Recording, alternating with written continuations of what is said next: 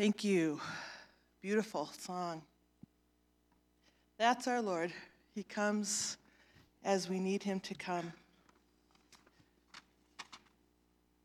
We're talking today, um, you know, it's Christmas, rejoicing, but we're talking today about some things that are, are not so full of rejoicing.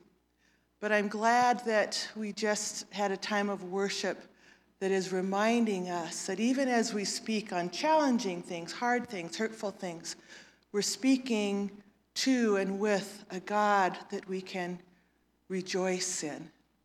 So pray with me as we get started. God, thank you that we know who you are.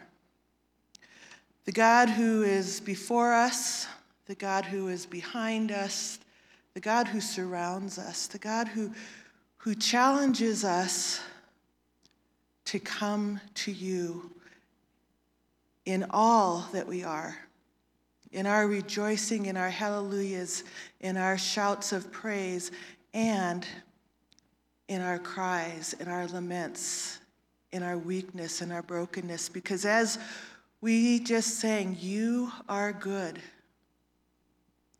You alone are good, and our circumstances don't define your goodness. You are just good. So as we jump into your word, a challenging word, let our hearts stand firm on the truth of you are God, a good God. In Jesus' name, amen.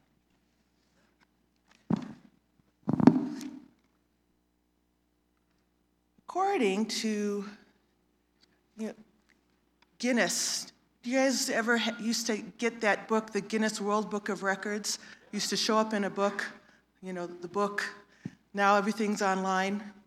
But according to Guinness, the best-selling single of all time is White Christmas. Over one hundred thousand, one hundred million, I mean, one hundred million singles of that song from nineteen forty-two, written by Irving Berlin. It's a very simple song. Uh, I'm not going to sing it because all of the singing chops in my family went to my daughter, Mahalia. But I'm just going to read to you the very simple and in brief lyric. I'm dreaming of a white Christmas, just like the ones I used to know, where the treetops glisten and children listen to hear sleigh bells in the snow. I'm dreaming of a white Christmas. With every Christmas card I write, may your days be merry and bright, and may all your Christmases be white. So that's it, one hundred million copies. And we can just say, okay, well, Merry Christmas, there we go, we're done. Everybody have a white Christmas. Except for the fact that we live in a broken world, a very broken world. And and there was another songwriter who I think wanted uh, us to remember that too. His name was Bill Hayes. And a few years after White Christmas was written, uh, which I, I believe Bill Hayes wrote his song in nineteen forty-seven, he wrote a song called Blue Christmas. Again, very simple words, and I'll read those to you as well. I'll have a blue Christmas without you.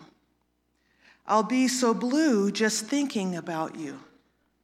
Decorations of red on a green Christmas tree won't be the same, dear, if you're not here with me. And when those blue snowflakes start falling, that's when those blue memories start calling. You'll be doing all right with your Christmas of white, but I'll have a blue, blue, blue Christmas. I, I think Bill Hayes was throwing a little bit of, I think what my my younger kids would call shade at uh, Irving Berlin. Did I get that right, Micah?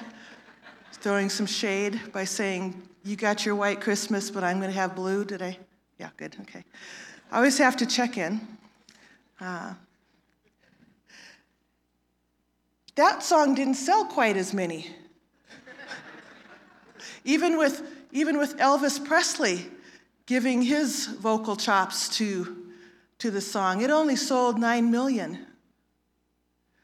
Uh, I think it makes sense that we want to live in in the white Christmas feeling, in this idyllic dream of of it's all good. May all your Christmases be white. May your days be merry and bright. But we get we get the blue. Most of us run into blue. And blue can come from a variety of, of places. Um, for example, Pastor Eric's blue today is going to come from the Bears losing against the Vikings. It's blue. That would be shade. Shade. Okay. I think that's roasting. That's even more than shade. But we can also feel blue because, you know, we... We've, we're going to have to take down these beautiful decorations. That's a little, makes us like, oh, it was so beautiful, so so wonderful, so filled with a sense of goodness and, and, and joy. And then we take those down. Or we could be blue because, like, you know, I, I admit I overate. I don't even try to diet over Thanksgiving to Christmas. I... I, of course, feel that that's part of my worship, that God gave us food, and so, you know, I don't want to go against worshiping the Lord, especially chocolate.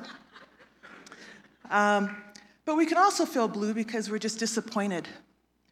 Maybe Christmas didn't go the way you were hoping and thinking it would. Maybe family got together and wasn't exactly what you had hoped. Maybe family got together and there's someone missing at the table.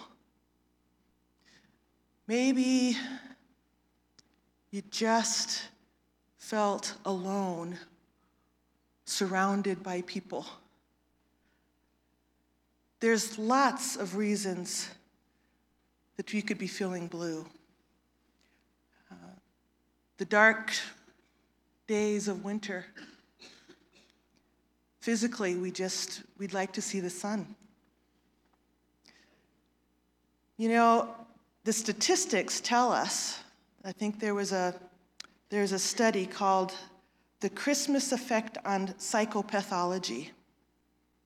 And it was a years-long study that, that tried to see, does, does Christmas make a difference in how people are feeling?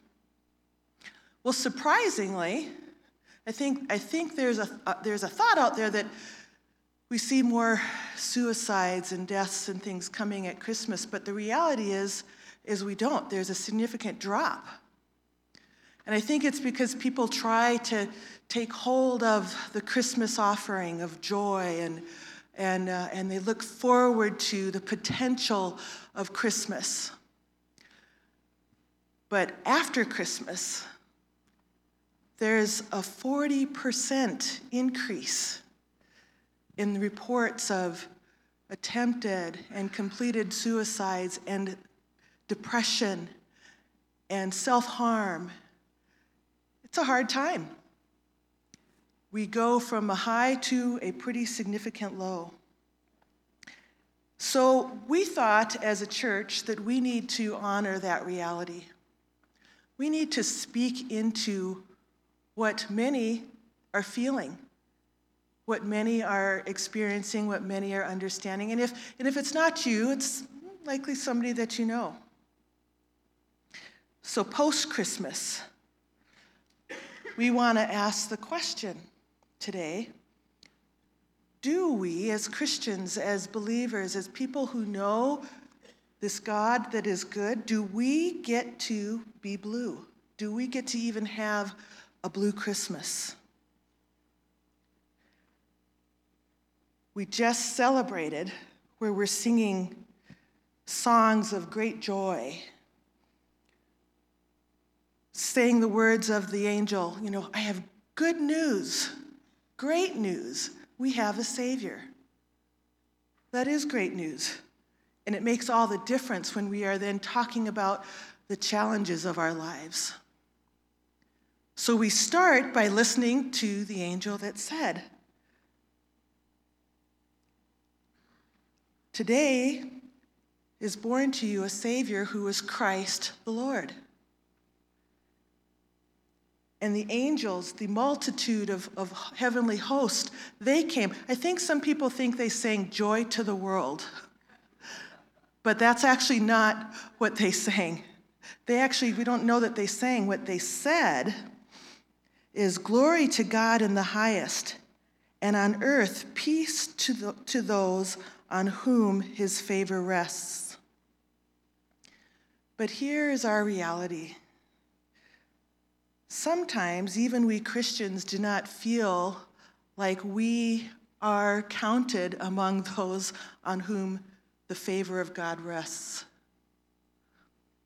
We feel too much of the brokenness of this world. Is it honoring to God when we are broken, when we are feeling our brokenness? Well, we're going to turn to this good book that tells us the answer to that. We're going to take a look at Jesus. Did Jesus have blue days, blue times? And if he did, what did he do with them? So turn with me, if you would, to John chapter eleven. And what we're going to see is that, yes, we do get to have blue days. John chapter eleven is talking about uh, the time when Jesus and his friend Lazarus had a pretty powerful encounter. And Jesus and the family of Lazarus had a pretty powerful encounter. And Jesus and the friends of Lazarus had a pretty powerful encounter. Lazarus had died. And Jesus didn't go to him while he was sick. Jesus waited. And then he went to meet the family of Lazarus. So in John chapter eleven, Jesus is coming into the city, and the sister of Lazarus, Mary, comes to him, and she's crying out to him. This is how Jesus responded to her blue day. When Jesus saw her, his friend Mary, weeping, and the Jews who had come along with her also weeping, he was deeply moved in spirit and troubled. Jesus wept. And that Greek word there for wept, is it's not just saying Jesus just had a couple tears coming down his face. It's saying that Jesus cried from his gut. He let himself weep to feel those tears, to feel that emotion, to feel that grief. Jesus knew in mere moments what he was going to do: raise Lazarus from the dead. But when he saw the grief, he let himself join in with that grief. He let himself feel that grief. He let himself express that grief. And he wept. So Jesus is telling us we get to have blue days. Also in Mark chapter fourteen, the bluest of blue days for Jesus. He was going to the Garden of Gethsemane. He was going to talk to the Father, to plead with the Father about the next day's events, that night's events and the next day's events. He went to the garden. He took his disciples with him. And, you know, Jesus would often go off to talk with the Father. He would go off alone to talk with the Father. But in this, his bluest of blue times, he had his disciples come with him to the garden. And then he asked his three best friends, we'll say Peter, James, and John, to come even further because he wanted them to keep watch with him. And here, the words of Jesus' expression. He says to them, it's, and Jesus took with him Peter, James, and John, and began to be very distressed and troubled. And he said to them, my soul is deeply grieved to the point of death. Remain here and keep watch. Wow. We don't want to think about how desperate that must have been. My soul is deeply grieved to the point of death. This is God. This is Jesus in his humanity speaking, a broken, broken heart. Again, Jesus knew the outcome. He knew that he was going to be on that cross and die and be resurrected. He knew resurrection was coming. But in this moment, in this garden experience, he went there. He went to the most broken of broken places and said, my soul is deeply grieved to the point of death. So sadness and despair are a part of God's story. So if Jesus, being fully God and fully human, as a part of his story, could weep and call out, I am grieved beyond what I think I can bear. I think God is telling us that we, in our full humanity, our own only as human beings, we get to be there too. That there are times in our life where that's going to be where we are, despair, brokenness, agony. So we don't need to judge ourselves if we're blue. There are a few things that we do need to do, though. The first is take it to God. There's no greater place to go because when we are in darkness, we cannot come up with light in our humanity. But we can go to the God who is himself light and take our darkness there. If you want to see how to get through darkness, you find the light. I'm going to read one of the most challenging Psalms, Psalm eighty-eight, if you would turn with me there if you have your Bibles. It's a, it's a challenging psalm. It's a powerful psalm. It's a psalm of lament. You know, Psalms is one of the, the biggest books in the Bible, certainly by number of chapters, one hundred fifty. Almost fifty percent of the Psalms are about lament. Do you know the Psalms are known as the song book of the Bible, as the worship book of the Bible? And God is saying that worship is lament. So he gives us something as powerful as Psalm eighty-eight. O Lord, the God who saves me, day and night I cry out before you. May my prayer come before you. Turn your ear to my cry. For my soul is full of trouble, and my life draws near the grave. I am counted among those who go down to the pit. I am like one without strength. I am set apart with the dead, like the slain who lie in the grave, whom you remember no more. who are cut off from your care. You have put me in the lowest pit, in the darkest depths. Your wrath lies heavily upon me. You have overwhelmed me with all your waves. You have taken from me my closest friends and have made me repulsive to them. I am confined and cannot escape. My eyes are dim with grief. I call to you, O Lord, every day. I spread out my hands to you. Do you show your wonders to the dead? Do those who are dead rise up and praise you? Is your love declared in the grave, your faithfulness in destruction?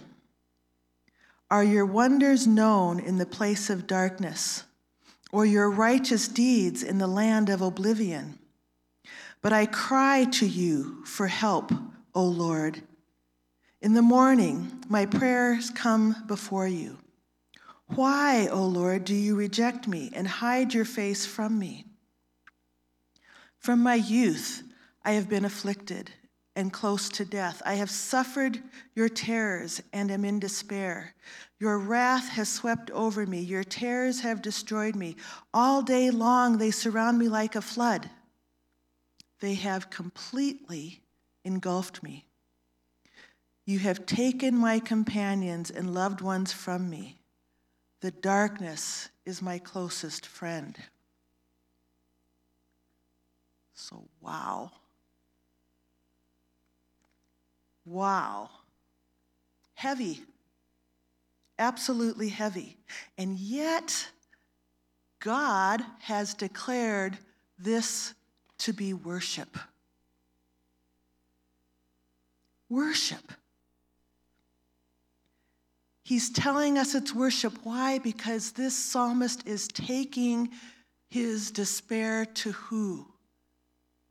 God, the God of my salvation. And the first thing this psalmist says is, O Lord, you are the God of my salvation.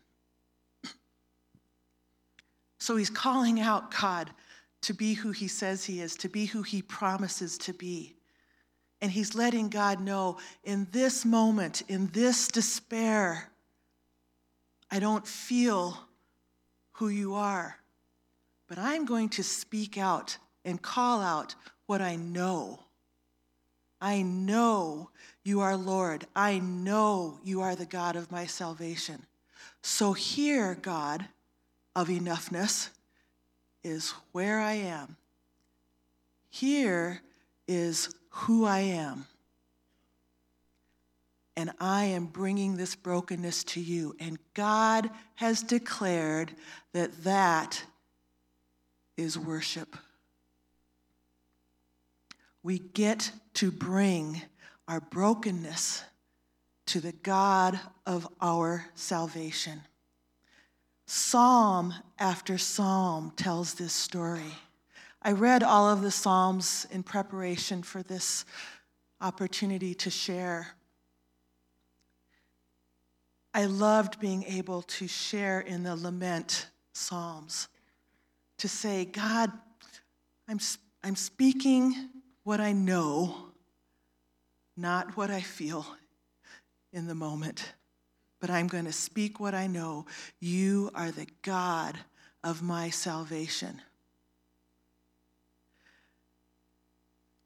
The timing of this couldn't have been better, because I've I'm having a blue Christmas. Um, a couple of challenging things, very challenging things have come my way, and, you know, was it a part of my learning and experience to be prepared for this opportunity to share? The Lord is good. A week ago, uh, Saturday, um, I had to, we had to put our, our dog down, our thirteen-year-old dog, Um, because she had cancer, and that was a deep sadness for us. My mother and father-in-law came from Alaska to share Christmas with us, and that is a joy, except that my father-in-law has been diagnosed with Alzheimer's, So beginning to see some of the ravages of Alzheimer's begin to present themselves in the heart and life of my beloved father-in-law. It's heartbreaking. And then some of you know I, I my day job is that I work as a chaplain for uh, Pikes Peak Hospice. And once a month, I have a sixty-three hour um, on-call shift. That was last weekend for me. I took a break during my shift to put my dog down. And then I got called to several very challenging uh, death experiences. One was a forty-seven-year-old woman who understandably was really struggling to let go. She she didn't want to leave her two teenage daughters. And she was, her pain was taken care of. We call that palliated. Her pain was palliated, and we had enough medicine on board for that. But emotionally, maybe even spiritually, she was struggling. And And each breath was was a challenge, a, a cry. And it was became too hard for her mom and her dad and her husband and her two kids to be present with that experience. And so they asked me to stay with her. So for hours and hours, I was like the psalmist, crying out to God, this doesn't feel right. This doesn't look right. This doesn't seem right. I don't see the right in this, God. Take her home. Let this be done. Let this be over. I was like the psalmist on behalf of this woman saying, I am in the depths. Show me that you are the God of my salvation. And I prayed and I cried and I read the scripture. Lord, I know who you are. I'm waiting. I'm waiting to see you. I know your goodness is here. This is not good, but you are. So I am going to desperately hold on to you on behalf of this woman. And then suddenly, her crying out stopped, and she started to breathe without agony. And I said, oh, yes, Lord, thank you. It's time. And I was able to rush out to the waiting room to get the family of this woman, to have them come back in, see her breathing in peace, to be able to then be with her while they watched her breathe into eternity. And her mom said to me, my humanity would have been gone if you hadn't been able to sit there with her. God is good. And then two hours after I was with this woman, I got a call from a very dear friend who said, my husband, who had been in the hospital because of a heart condition, he's coding. Can you please come? So I rushed off to the hospital, and I got there just in time to help my friend and her husband, who was also my very dear friend, um, help their family surround him and be with him when he and his forty-four-year-old heart stopped, and he went into eternity. Again, I was like the psalmist. I had been crying out, don't do this, Lord. Minutes, hours before, I'm crying out, do this, Lord. And then here I am crying out, don't do this, Lord. And his goodness was there. To see his five children and his parents and his wife surround him and shout out what a good man he had been, how loving he had been, how powerful he had been to them. Oh, it was amazing. It was a, a rich and deep blessing. So I could say, like the psalmist, this is broken, but you our Lord and the God of our salvation. You are good. Only God can do that. Only God can let us be in the midst of our most trying and terrible moments, and we can connect with him as good. So when we are struggling, after I had these challenging experiences, I went home and I said to my family, I'm I'm having a blue Christmas. What did my family do? They came alongside me. Because we are not only to take our blue days to God, but we are to share them with one another. My family didn't judge me and say, you know, we're here rejoicing, we don't want to hear that. They came alongside me. There's a scripture in Luke twenty-two that's very powerful. It's the message that God is sharing with us that says we are not to go through our trials alone. In Luke twenty-two, Jesus was in the garden, and he wanted desperately for his friends to be there to witness his sorrow, and they couldn't be. So what did the Father do? He sent a ministering angel.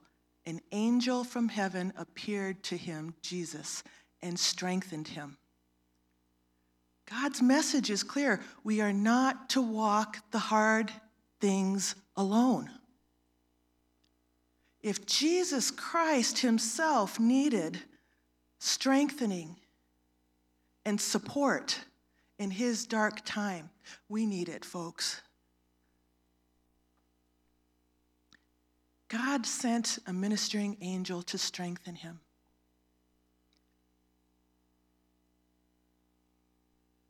Galatians six two, bear one another's burdens and so fulfill the law of Christ. And what is the law of Christ? Love one another as I have loved you. I had the most one of the most powerful experiences of bear one another's burdens, and a ministering angel twenty-three years ago tomorrow. My incredibly sweet and precious and beloved mother-in-law is here today.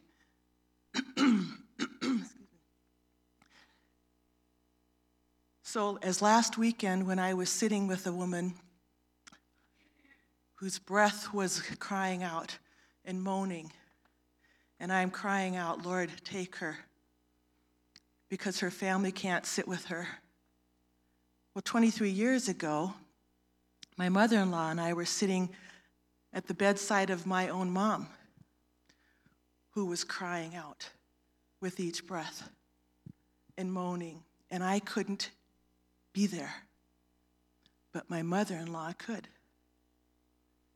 So she bore the burden for me, so that then when I could come back in the room, I was strengthened and encouraged so I could be there with my mom, so that I could be there to witness the goodness of God.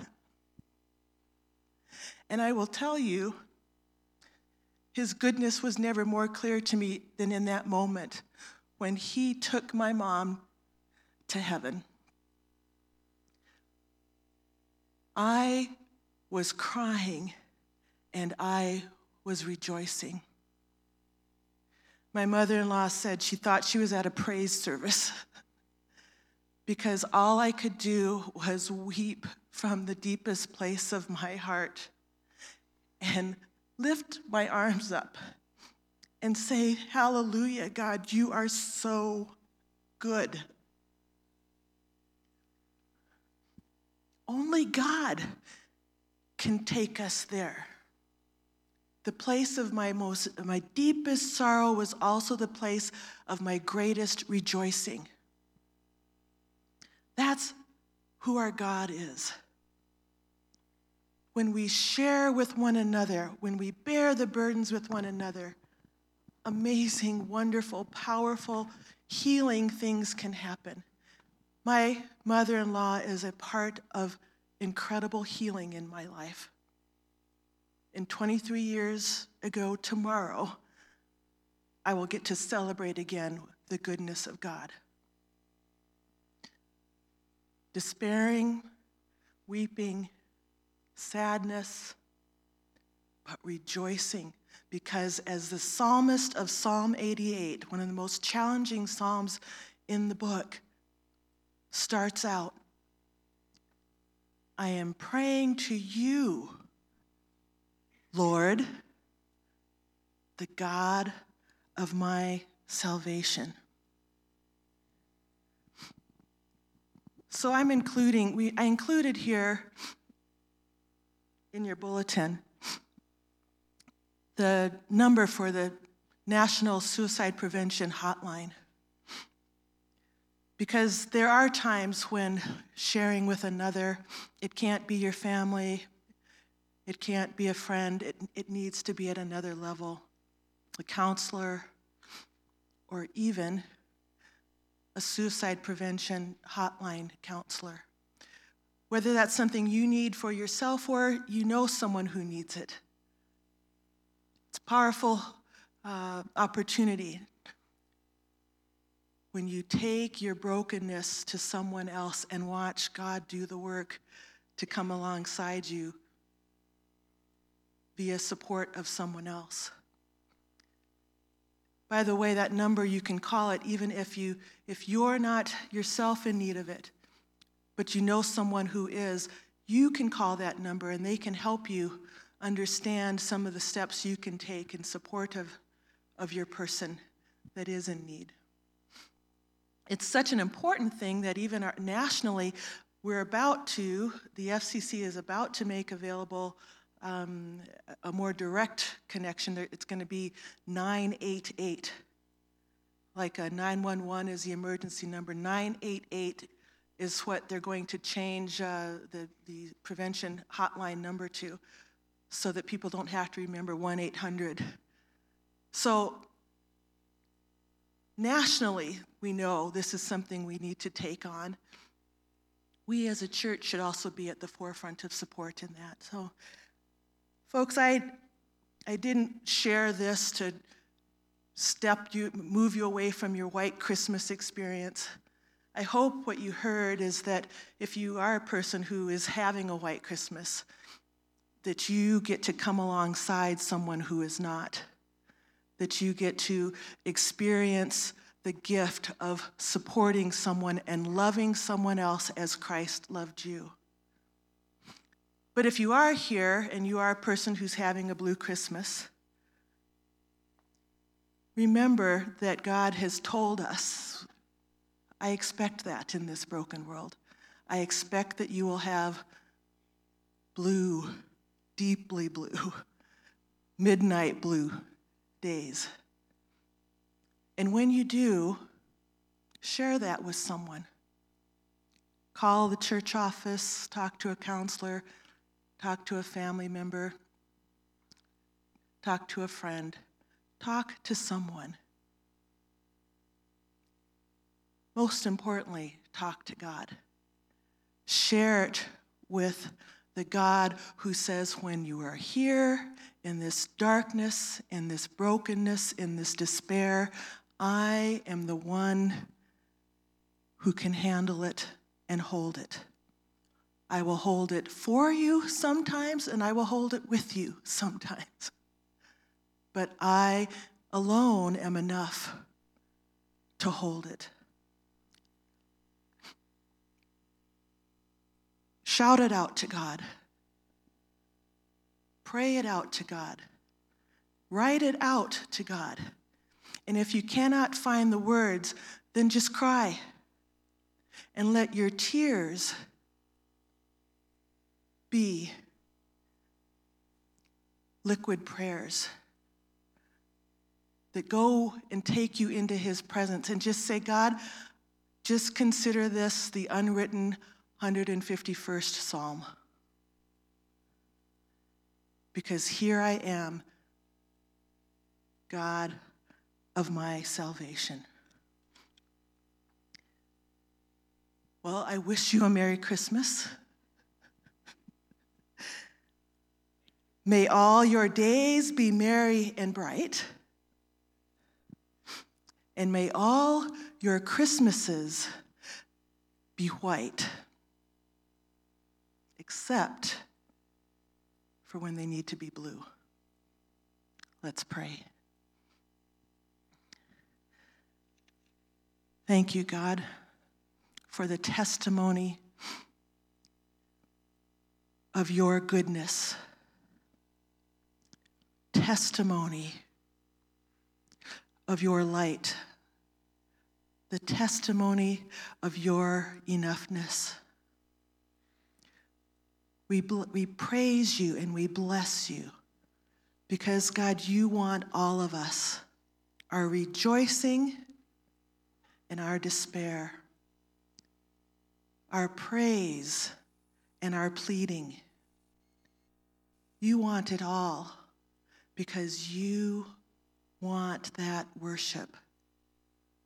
So help us, God, to worship you in these days. Whether we are thanking you for being the God of our salvation, or we are pleading with you to show us that you are the God of our salvation, we worship you, a good God. And it's in your name we pray. Amen.